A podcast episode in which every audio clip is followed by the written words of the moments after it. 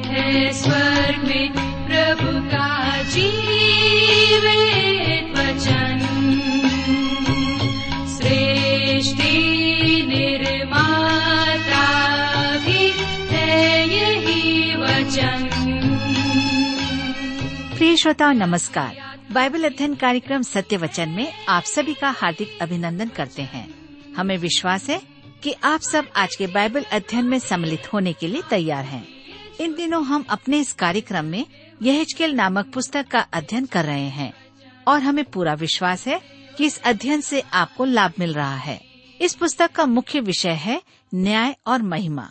तो आइए श्रोताओ, आज के इस बाइबल अध्ययन को हम आरंभ करें। प्रस्तुत है कार्यक्रम सत्य वचन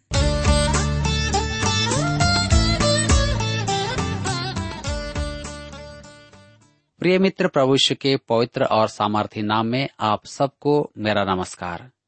मैं कुशल पूर्वक हूँ और मुझे विश्वास है कि आप सब भी परमेश्वर के प्रेम में रहते हुए कुशल पूर्वक हैं और आज फिर से परमेश्वर के वचन में से सीखने के लिए तैयार बैठे हैं। मैं आप सभी श्रोता मित्रों का इस कार्यक्रम में स्वागत करता हूँ और अपने उन सभी मित्रों का भी जो आज पहली बार हमारे इस अध्ययन में बैठे हैं। मैं आप सबको बताना चाहता हूँ कि आज हम फिर से यहचकिल नबी की पुस्तक से अध्ययन करने जा रहे हैं। और यह अध्ययन हम में से हर एक के लिए यहचकिल की पुस्तक से अंतिम अध्ययन होगा। आप हमारे इस अध्ययन में बने रहे हैं, इसलिए हम आपको धन्यवाद देना चाहते हैं। आज इससे पहले कि हम अपने अध्ययन में आगे बढ़ें, आइए हम सब प्रार्थना करें। और परमेश्वर से आज के इस अध्ययन के लिए सहायता मांगे। हमारे अनुग्रहकारी पिता परमेश्वर, हम आपको धन्यवाद देते हैं कि यह की पुस्तक के अध्ययन में आपने आरंभ से लेकर अब तक संभाला है। आपने हमारे प्रत्येक श्रोता भाई बहनों को आश्रित किया है। आज जब हम इस पुस्तक से अंतिम अध्ययन करने जा रहे हैं हमारी प्रार्थना है कि आप हमारे प्रत्येक श्रोता भाई बहनों को अपनी आशीष प्रदान करें। उन्हें बुद्धि, ज्ञान और समझ दें, ताकि हम फिर से इस पुस्तक की उस महान गंभीरता को समझ सकें, अपने जीवन में ग्रहण कर सकें। और विशेष प्रार्थना उन भाई बहनों के लिए है, जो बीमार हैं, परेशान हैं, निराश और तनाव में हैं, नौकरी की तलाश में हैं, अपने जीवन साथी की तलाश में हैं और यहाँ तक कि कई परिवार अपने जीवन में पारिवारिक आशीष के इंतज़ार में हैं। पिताजी प्रत्येक पर अपनी अनुग्रह प्रदान करें। आज की इस घड़ी हम में से हर एक को आशीषित करें। प्रार्थना यीशु के नाम से मांगते हैं। आमीन। मित्रों, जैसा कि मैंने आपसे कहा कि यह नबी की पुस्तक से हम अध्ययन कर रहे थे, और यह अध्ययन हम में से प्रत्येक के लिए इस पुस्तक का अंतिम अध्ययन होगा। आज हम देखेंगे अध्याय 40 से, जिसका विषय है प्रभु राज का मंदिर मंदिर में आराधना, परमेश्वर की महिमा का लौट आना। मेरे प्रियो, अध्याय 40 से अध्याय 48 यहजकेल की पुस्तक का अंतिम भाग है। इस भाग में आप प्रभु राज्य अर्थात सहस्त्र वर्षीय राज्य में मंदिर का विवरण देखेंगे। यहाँ मूसा की व्यवस्था के अनुसार आराधना होगी, संगीत होगा और गायक भी होंगे। इसमें इसराइल देश का दर्शन भी है। हम बढ़ते हैं।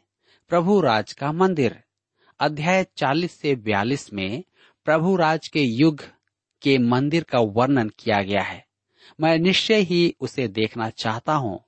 परंतु सहस्त्र वर्षीय प्रभु राज में आराधना करना नहीं चाहता, क्योंकि वहाँ प्रभु के साथ हमारी उपस्थिति होगी। मेरे मित्रों, यह मंदिर इस पृथ्वी पर होगा, और मैं नए यरूशलेम में प्रभु की संगति में रहना चाहता हूँ। आइए हम आगे बढ़ेंगे और हम देखेंगे यहजकेल की पुस्तक 40 अध्याय उसके एक पद में। हमारी बंधुआई के पच्चीसवें वर्ष अर्थात यरूशलेम नगर के ले लिए जाने के बाद चौदहवें वर्ष के पहले महीने के दसवें दिन को यहवा की शक्ति मुझ पर हुई और उसने मुझे वहाँ पहुँचाया। मेरे मित्रों, यहाँ पर हम देखते हैं कि यरूशलेम उजाड़ा गया और मंदिर जला दिया गया है। परंतु यहेजकेल को सहस्त्र वर्षीय राज्य के मंदिर का दर्शन दिया गया। यहेजकेल चालीस अध्याय उसके दो और तीन पद में लिखा है, अपने दर्शनों में परमेश्वर ने मुझे इसराइल के देश में पहुँचाया और वहाँ एक बहुत ऊँचे पहाड़ पर खड़ा किया, जिस पर दक्षिण की ओर मानो किसी नगर का आकार था। जब वह मुझे वहाँ ले गया तो मैंने वहाँ देखा कि पीतल के समान और हाथ में सन का फीता और मापने का बाँस लिए हुए एक पुरुष फाटक में खड़ा है। धर्म शास्त्र में मापने के दंड के साथ जब कोई भी प्रकट हुआ है तो वह स्वर्गदूत ही रहा है। यहाँ भी एक स्वर्गदूत है, जिसका अर्थ है कि परमेश्वर अपनी प्रजा के साथ व्यवहार करने को तैयार है। छोटे भविष्य वक्ताओं और प्रकाशित वाक्य की पुस्तक में भी हम इसे देखते हैं। यह की पुस्तक चालीस अध्याय, उसके चार पद में लिखा है, उस पुरुष ने मुझसे कहा, हे मनुष्य के संतान, अपनी आँखों से देख और अपने कानों से सुन, और जो कुछ मैं तुझे दिखाऊँगा, उस सब पर ध्यान दे, क्योंकि तो इसलिए यहाँ पहुँचाया गया है कि मैं तुझे ये बातें दिखाऊँ और जो कुछ तू देखे वह इसराइल के घराने को बताए। मेरे मित्रों, यह मेरी व्यक्तिगत भावना है कि यह यथावत यरूशलेम लाया गया था और वहाँ उसे सहस्त्र वर्षीय प्रभु राज्य के समय का मंदिर दिखाया गया। यह चालीस अध्याय के पाँच पद में हम पढ़ते हैं। और देखो, भवन के बाहर चारों ओर एक दीवार थी, और उस पुरुष के हाथ में मापने का बाँस था, जिसकी लंबाई ऐसे छह हाथ की थी, जो साधारण हाथों से चौवा भर अधिक है। अतः उसने दीवार की मोटाई मापकर बाँस भर की पाई, फिर उसकी ऊंचाई भी मापकर बाँस भर की पाई। पाँच पद से इस सभी अध्यायों में हमें मंदिर की विस्तृत जानकारी दी गई है। उसका परिवेश दिखाया गया है। यह मंदिर वास्तव में असीम सौंदर्य का स्थान होगा। यह की पुस्तक 40 अध्याय उसके उनतालीस पद में हम पढ़ते हैं, जहाँ पर लिखा है, होम बलि, पाप बलि और दोष बलि के पशुओं का वध करने के लिए फाटक के ओसारे के पास उसके दोनों ओर दो दो मेजे थी। यहाँ पर ध्यान दीजिए, पद उनतालीस से बयालीस में हम देखते हैं कि याचकीय आराधना और होम बलि पाप बलि दोष बलियों के साथ मूसा की व्यवस्था का पुनः स्थापन होगा। तब हम पढ़ते हैं यह चालीस उसके इकतालीस पद में। फाटक के दोनों ओर चार चार मेजे थी। सब मिलकर आठ मेजे थी, जो बलि पशु वध करने के लिए थी। प्रभु राज्य के मंदिर में भी बलियाँ चढ़ाई जाएँगी। मैं इस विषय पर अध्याय 45 में चर्चा करूँगा। यह की पुस्तक 40 अध्याय के 44 पद में आगे लिखा है, भीतरी आँगन के उत्तरी फाटक के बाहर गाने वालों की कोठरियाँ थी, जिनके द्वार दक्षिण की ओर थी। और पूर्वी फाटक की ओर एक कोठरी थी, जिसका द्वार उत्तर की ओर था। मंदिर में संगीत और गायक भी होंगे। यह चकेल चालीस अध्याय के सैतालीस पद में आगे लिखा है, फिर उसने आँगन को माप कर उसे चौकोर अर्थात सौ हाथ लंबा और सौ हाथ चौड़ा पाया और भवन के सामने वेदी थी। मेरे मित्रों, यहाँ हमारा ध्यान फिर से बलि की वेदी की ओर आकर्षित किया गया है। आज यरूशलेम की पवित्र होटल में यीशु के समय के मंदिर का एक प्रारूप रखा हुआ है। लिखा हुआ है, होली लैंड होटल। इस प्रारूप में बलि की वेदी नहीं है। रूढ़ीवादी यहूदी वेदी से लजाते हैं और आधुनिक यहूदी उससे मुक्ति पाना चाहते हैं। परंतु प्रभु राज्य के मंदिर में वेदी होगी। मेरे प्रियो, हम देखते हैं कि अध्याय तैतालीस से छियालीस में प्रभु राज्य के भीतर की आराधना का वर्णन किया गया है। मंदिर की चर्चा करते समय हमें स्मरण रखना है कि सुलेमान के मंदिर से परमेश्वर की महिमा शकीनाह ने प्रस्थान कर लिया था, परंतु अध्याय तैतालीस में महिमा जिसे तेज कहा गया है लौट कर आता है। और प्रभु राज की आराधना में, इसराइल की आराधना का स्रोत फिर से मंदिर में उपस्थित है। वह प्रभु यीशु के अतिरिक्त अन्य कोई नहीं है। यहाँ पर अध्याय बयालीस समाप्त होता है और अब हम अध्याय तैतालीस के एक से लेकर के दो पद को पढ़ेंगे, जहाँ पर इस प्रकार से लिखा हुआ है, फिर वह मुझको उस फाटक के पास ले गया जो पूर्व मुखी था। तब इसराइल के परमेश्वर का तेज पूर्व दिशा से आया और उसकी वाणी बहुत से जल की घर घरघराहट सी हुई और उसके तेज से पृथ्वी प्रकाशित हुई। मेरे मित्रों, परमेश्वर की महिमा पूर्व से आकर मंदिर में भर जाती है। यह पृथ्वी पर प्रभु यीशु का आगमन है, जिसके साथ शकीना आती है। दो हज़ार वर्ष पूर्व जब वह बेतलेहम में आया था, तब महिमा उसके साथ नहीं थी। यह की पुस्तक तैतालीस अध्याय के चार पद में लिखा है, तब यहवा का तेज उस फाटक से होकर जो पूर्व मुखी था, भवन में आ गया। स्पष्ट है कि प्रभु पूर्व दिशा से आएगा। अध्याय चवालीस में हम यह देखेंगे। यहाँ आगे हम देखते हैं यह यहचकेल की पुस्तक तैतालीस अध्याय उसके उन्नीस पद में लिखा है, अर्थात, लेवीय याजक लोग जो सादोक की संतान हैं और मेरी सेवा टहल करने को मेरे समीप रहते हैं, उन्हें तू पाप बलि के लिए एक बछड़ा देना। परमेश्वर यहवा की यही वाणी है। हम मंदिर में आराधना देख रहे हैं। उस युग की बलि स्मारक स्वरूप होगी। वे प्रभु ईश्वर के क्रूश के कार्यों का पुनरावलोकन होंगे। पुराने नियम की बलियाँ प्रभु के क्रूसीकरण की प्रतीक थी। अध्याय 45 में इसका विस्तृत वर्णन किया गया है।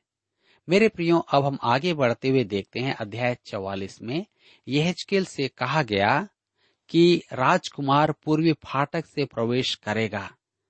यह की पुस्तक चवालीस अध्याय उसके एक से तीन पद में लिखा है फिर वह मुझे पवित्र स्थान के उस बाहरी फाटक के पास लौटा ले गया, जो पूर्व मुखी है और वह बंद था। तब यहवा ने मुझसे कहा, यह फाटक बंद रहे और खोला ना जाए। कोई इससे होकर भीतर जाने ना पाए, क्योंकि इसराइल का परमेश्वर यहवा इससे होकर भीतर आया है। इस कारण यह बंद रहे। केवल प्रधान ही प्रधान होने के कारण मेरे सामने भोजन करने को वहाँ बैठेगा। वह फाटक के ओसारे से होकर भीतर जाए और इसी से होकर निकले। मेरे प्रियो, आज यरूशलेम का पूर्वी फाटक बंद है, वरन वहाँ दीवार उठा दी गई है। मेरे भाई कहते हैं कि यह की भविष्यवाणी पूरी हुई है और मसीह के आने तक यह द्वार खोला नहीं जाएगा। परंतु इस विचार पर मुझे दो कारणों से आपत्ति है। पहली आपत्ति, जिस राजकुमार का यहाँ उल्लेख किया गया है, वह प्रभु यीशु नहीं है। लिखा है कि यह राजकुमार बलि चढ़ाएगा और परमेश्वर की आराधना करेगा। अध्याय 45 और 46 में आप देखते हैं। अतः वह प्रभु यीशु नहीं है। प्रभु यीशु स्वयं परमेश्वर है तो वह क्यों बलि चढ़ाएगा? उसे बलि चढ़ाने की आवश्यकता नहीं है। यहुना रचित समाचार आठ अध्याय उसके छियालीस पद में वह कह चुका है कि तुम में से कौन मुझे पापी ठहराता है? अतः यह राजकुमार प्रभु यीशु नहीं है। मेरे विचार में यह दाऊद है। बहुत से विचारक नहीं मानते कि यह दाऊद है, परंतु वे यह भी नहीं मानते कि यह राजकुमार प्रभु यीशु है। उनके विचार में यह राजकुमार कोई दाऊद का वंशज है। दूसरी आपत्ति है कि यह द्वार नगर द्वार नहीं है, यह मंदिर का द्वार है। निसंदेह आज मंदिर नहीं है, परंतु इन घटनाओं से पूर्व मंदिर का निर्माण होना आवश्यक है। शहर पनाह के द्वार का इससे कोई भी संबंध नहीं है। हो सकता है कि वह नगर द्वार से ही प्रवेश करे। वह द्वार फिर से खोला जाएगा, या वहाँ नई दीवार और नया द्वार बनाया जाएगा। परंतु न तो यहचकेल और न ही प्रभु यीशु जानते थे कि यह दीवार जो आज है वहाँ थी। वह दीवार तो वर्षों पूर्व नष्ट कर दी गई थी। मेरे प्रियो, अब हम आगे बढ़ते हैं और अध्याय 45 में फसह के मनाए जाने का उल्लेख पाते हैं। यह की पुस्तक 45 अध्याय उसके 18 से 22 पद में लिखा हुआ है। परमेश्वर यह यूँ कहता है, पहले महीने के पहले दिन को तू एक निर्दोष बछड़ा लेकर पवित्र स्थान को पवित्र करना। इस पाप बलि के लहू में से याजक कुछ लेकर भवन के चौखट के खंभों और वेदी की कुर्सी के चारों कोनों और भीतरी आँगन के फाटक के खम्भों पर लगाए। फिर भूल से या अज्ञानता अज्ञानतावश जिन्होंने पाप किया हो उनके लिए महीने के सातवें दिन को भी यूँ ही करना। इसी प्रकार से भवन के लिए प्रायश्चित करना। पहले महीने के चौदहवें दिन को तुम्हारा फंसा हुआ करे, वह सात दिन का पर्व हो और उसमें अखमेरी रोटी खाई जाए। उस दिन प्रधान अपने और प्रजा के सब लोगों के निमित्त एक बछड़ा पाप बलि के लिए तैयार करे। मेरे प्रियो, यहाँ पर हम देखते हैं। निसंदेह फसह प्रभु यीशु मसीह का प्रतीक है। पहला क्रंथियों के पत्री पाँच अध्याय के सात पद में पॉलुस कहता है कि हमारा फसह मसीह यीशु हमारे लिए बलि किया गया था। यहाँ पर हमें एक प्रमुख प्रश्न का उत्तर देना है। पुराने नियम के सब बलिदान तो प्रभु यीशु मसीह में पूरे हो गए तो फिर प्रभु राज में उनकी क्या आवश्यकता होगी मुझे तो यहाँ विषमता दिखाई नहीं देती है मेरे विचार में वे बलिदान वैसे ही होंगे जैसे आज हमारा प्रभु भोज है, जो हमें प्रभु यीशु के आगमन और क्रूस पर उसके मरकर मुक्ति दिलाने का स्मारक हैं। अब कोई कहे, वास्तविक बलिदानों की क्या आवश्यकता है? मेरे मित्रों, मानव जाति को कुछ सीखने में बड़ी कठिनाई होती है। यही कारण है। मेरे विचार में कि स्वर्ग में मसीह यीशु का वास्तविक लहू होगा वह इसलिए कि वह स्मरण रखें कि हमें कैसे गढ़े से खोद कर निकाला गया है। पाप और नरक से हमारा उद्धार और स्वर्ग प्रवेश एक अति महान कार्य है, जो केवल परमेश्वर कर सकता है। स्वर्ग में प्रभु का लहू कलिसिया को इसका स्मरण कराता रहेगा। इस पृथ्वी पर फिर से बलि चढ़ाई जाएँगी कि इसराइल पर प्रकट हो कि उन्हें कैसे मुक्ति मिली है। आइए हम देखें देह का दर्शन। यहचकेल की पुस्तक सैतालीस अध्याय उसके एक और दो पद में लिखा है, फिर वह मुझे भवन के द्वार पर लौटा ले गया और भवन की डेवड़ी के नीचे से एक सोता निकलकर पूर्व की ओर बह रहा था। भवन का द्वार तो पूर्व मुखी था और सोता भवन की दाहिनी ओर और वेदी की दक्षिणी ओर नीचे से निकलता था। तब वह मुझे उत्तर के फाटक से होकर बाहर ले गया और बाहर बाहर से घुमाकर बाहरी अर्थात पूर्व मुखी फाटक के पास पहुँचा दिया और दक्षिणी ओर से जल पसीज कर बह रहा था। भवन की डेवड़ी के नीचे से एक सोता निकलकर पूर्व की ओर बह रहा था, अर्थात वह बेदी से निकलकर जा रहा था। वहाँ से सब आशीषें प्रवाहित होती हैं। हमें जो भी आशीष मिलती है, वह प्रभु यीशु की मृत्यु से आती है, जो उसने आपके और मेरे लिए क्रूस पर उठाई। यहाँ जल पवित्र आत्मा का प्रतीक है। इन पदों से अनेक आत्मिक शिक्षाएँ ली जा सकती हैं। यहजकेल के पुस्तक सैतालीस अध्याय के तीन पद में लिखा है, जब वह पुरुष हाथ में मापने की डोरी लिए हुए पूर्व की ओर निकला तब उसने भवन से लेकर हज़ार हाथ तक उस सोते को मापा और मुझे जल में से चलाया और जल टखनों तक था। यह विश्वासियों के आत्मा में चलने का प्रतीक है। यह सैतालीस के चार में लिखा है, उसने फिर हज़ार हाथ मापकर मुझे जल में से चलाया और जल घुटनों तक था। फिर और हज़ार हाथ मापकर मुझे जल में से चलाया और जल कमर तक था। जल घुटनों तक था, यह प्रार्थना का द्योतक है। जल कमर तक था, यह सेवा हेतु तो कमर कसना है। विश्वासी का जीवन और सेवा को प्रभु यीशु में हमें प्राप्त उद्धार पर निर्भर करना है। यह सैतालीस के पाँच में लिखा है, तब फिर उसने एक हज़ार हाथ मापे और ऐसी नदी हो गई जिसके पार मैं ना जा सका, क्योंकि जल बढ़कर तैरने के योग्य था। अर्थात ऐसी नदी थी जिसके पार कोई ना जा सकता था। जल बढ़कर तैरने के योग्य था। यह पवित्र आत्मा की परिपूर्णता का द्योतक है। यह उस दिन के विषय में है जब परमेश्वर अपनी प्रजा पर पवित्र आत्मा उंडेलेगा। इस समय उसने ऐसा नहीं किया है।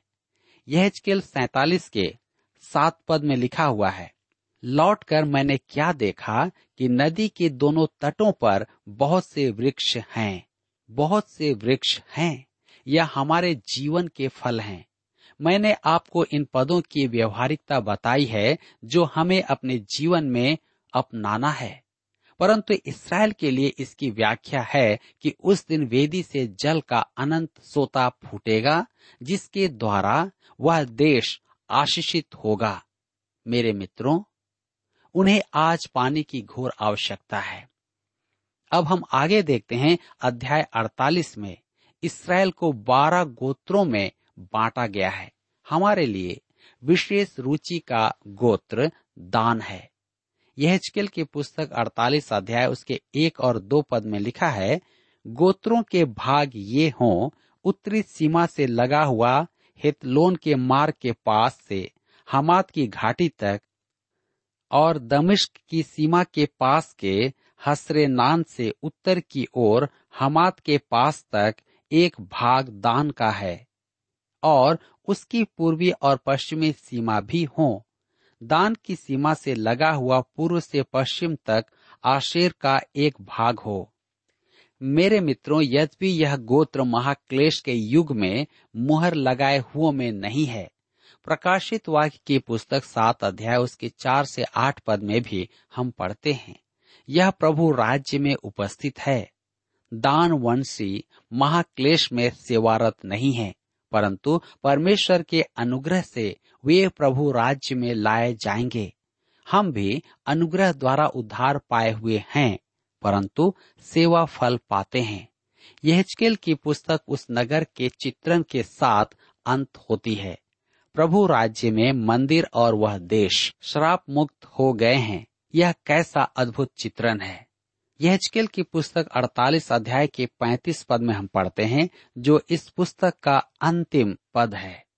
नगर के चारों ओर का घेरा अठारह हज़ार बाँस का हो, और उस दिन से आगे को नगर का नाम यहवा शामा रहेगा। मेरे प्रियो यह बड़ी आशा से समाप्त करता है कि उस जगह का नाम यह शम्मा होगा। मेरे प्रियो, मैं परमेश्वर को धन्यवाद देता हूँ इस वचन के लिए कि उसने हमें यहजकेल की पुस्तक से अपनी बातों को हमें समझाया है। और मैं आशा करता हूँ कि आपने भी इस पुस्तक के अध्ययन के द्वारा से अपने जीवन में अवश्य ही आत्मिक लाभ प्राप्त किया है। यहाँ पर हमारे अध्ययन का समय समाप्त होता है। और मैं पूरा विश्वास करता हूँ कि इस पुस्तक के द्वारा आपने अपने जीवन में लाभ प्राप्त किया है। अगले अध्ययन में हम एक नए पुस्तक के साथ अध्ययन आरंभ करेंगे, इसलिए कृपया आप उसे भी अवश्य सुने। प्रभु आप सबको आशीष दे। प्रिय श्रोताओ, अभी आप सुन रहे थे बाइबल अध्ययन कार्यक्रम सत्य वचन हम आशा करते हैं कि आज के इस कार्यक्रम से आपको आत्मिक लाभ मिला होगा। यदि आप परमेश्वर के बारे में और अधिक जानना चाहते हैं तो हमारे पास नया नियम एवं पवित्र शास्त्र बाइबल उपलब्ध है। इन्हें प्राप्त करने के लिए आप हमें इस पते पर लिख सकते हैं। कार्यक्रम Satya Vachan T W R post box number चार तीन एक शून्य, नई दिल्ली, एक एक शून्य शून्य एक नौ। पता एक बार फिर सुन लीजिए। कार्यक्रम Satya Vachan T W R post box number four three one zero New Delhi one one zero zero one nine. और हाँ श्रोताओ, याद रखें कि पत्र लिखते समय आपका नाम और पता साफ़ साफ़ लिखा होना चाहिए। इसके अलावा आप हमसे टेलीफोन के माध्यम से भी बातचीत कर सकते हैं, जिसमें हमारे काउंसलर या सलाहकार आपको सलाह देंगे। तो नोट कीजिए हमारा मोबाइल नंबर नौ नौ पाँच आठ आठ दो शून्य चार एक चार। याद रखें, double nine five eight eight two zero four one four. और हमारा दूसरा नंबर है zero nine six five one four double three three nine seven. याद रहे, शून्य नौ छ पाँच एक चार तीन तीन तीन नौ सात। इसके अलावा आप हमसे ईमेल के द्वारा भी संपर्क कर सकते हैं।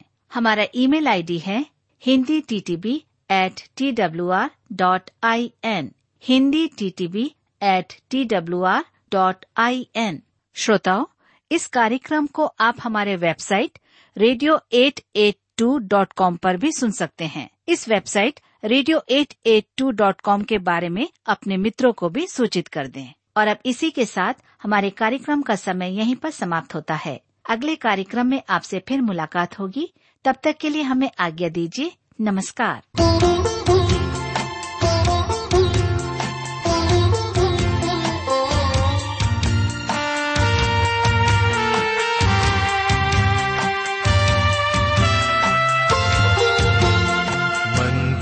खुदाए पाक का, प्यारो तुम्ही तो हो।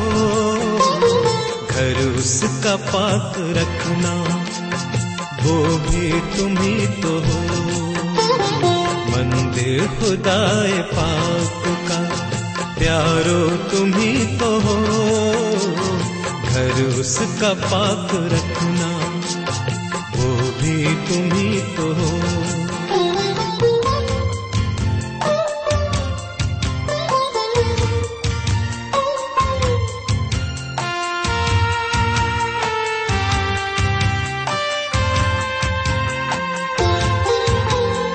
अंधकार इस जहान का भटकाएगा तुम्हें।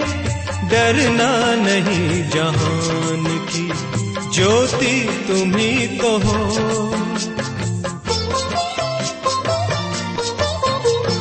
अंधकार इस जहान का भटकाएगा तुम्हें। डरना नहीं जहान की। ज्योति तुम्ही तो हो। मुंजी मसीह पाप का खत भी तुम्ही तो हो। घर उसका पाक रखना, वो भी तुम्ही तो हो। मंदिर खुदाए पाक का, प्यारो तुम्ही तो हो। घर उसका पाक रखना भी तुम्ही तो हो।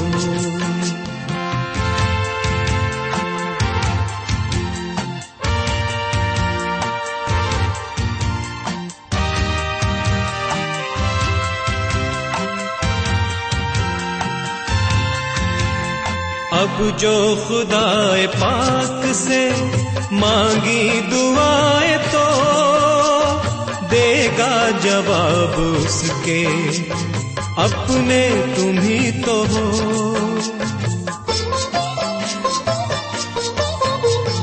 अब जो खुदाए पाक से मांगी दुआएँ तो देगा जवाब उसके। अपने तुम्ही तो हो। मुंजी मसीह पाप का खत भी तुम्ही तो हो। घर उसका पाक रखना, वो भी तुम्ही तो हो। मंदिर खुदाए पाक का, प्यारो तुम्ही तो हो। घर उसका पाक रखना, वो भी तुम्ही तो हो। मंदिर खुदाए पाक का, प्यारो तुम्ही तो हो। उसका पाप रखना। वो भी तुम ही तो हो वो भी तुम ही तो हो।